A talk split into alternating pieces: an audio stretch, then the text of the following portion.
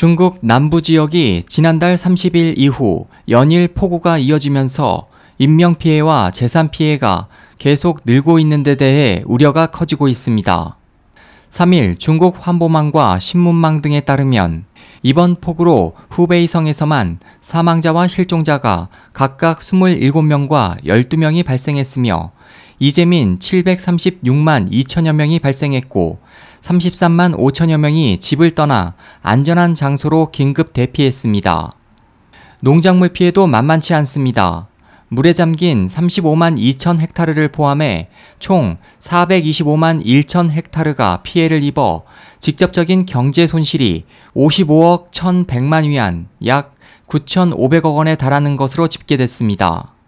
또 후베이성 우한시 인근 양쯔강 지류인 쥐수이어에서도 이번 폭우로 대규모 홍수가 발생해 인근 마을 6곳이 침수됐습니다.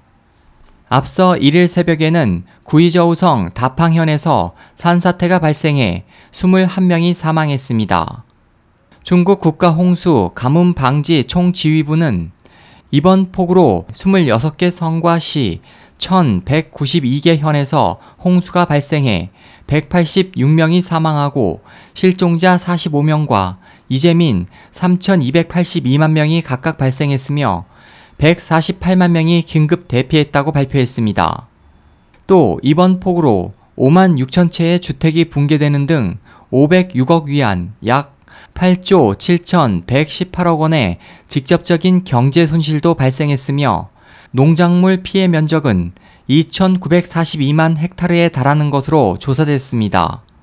방재당국은 앞으로 열흘간 양쯔강 지역 등에 두 차례의 집중 호우가 더 발생할 것으로 예보하고 사흘간 양쯔강 중하류 지역의 3대 호수인 퉁팅후, 포양후, 타이후 등이 경계 수위를 넘을 수 있다고 경고했습니다. 중앙기상대는 3일 오전 후베이성과 안후이, 장수, 구이저우, 후난성 등 대부분 남부 지역에 폭우 경보를 발령하고 중국 동부 연안 쪽으로 접근 중인 올해 제1호 태풍인 네파탁의 영향으로 오는 7, 8일 푸젠성 북부, 저장성, 상하이, 장수성 남부 지역 등에서 강한 폭우가 내릴 가능성이 크다고 전망했습니다.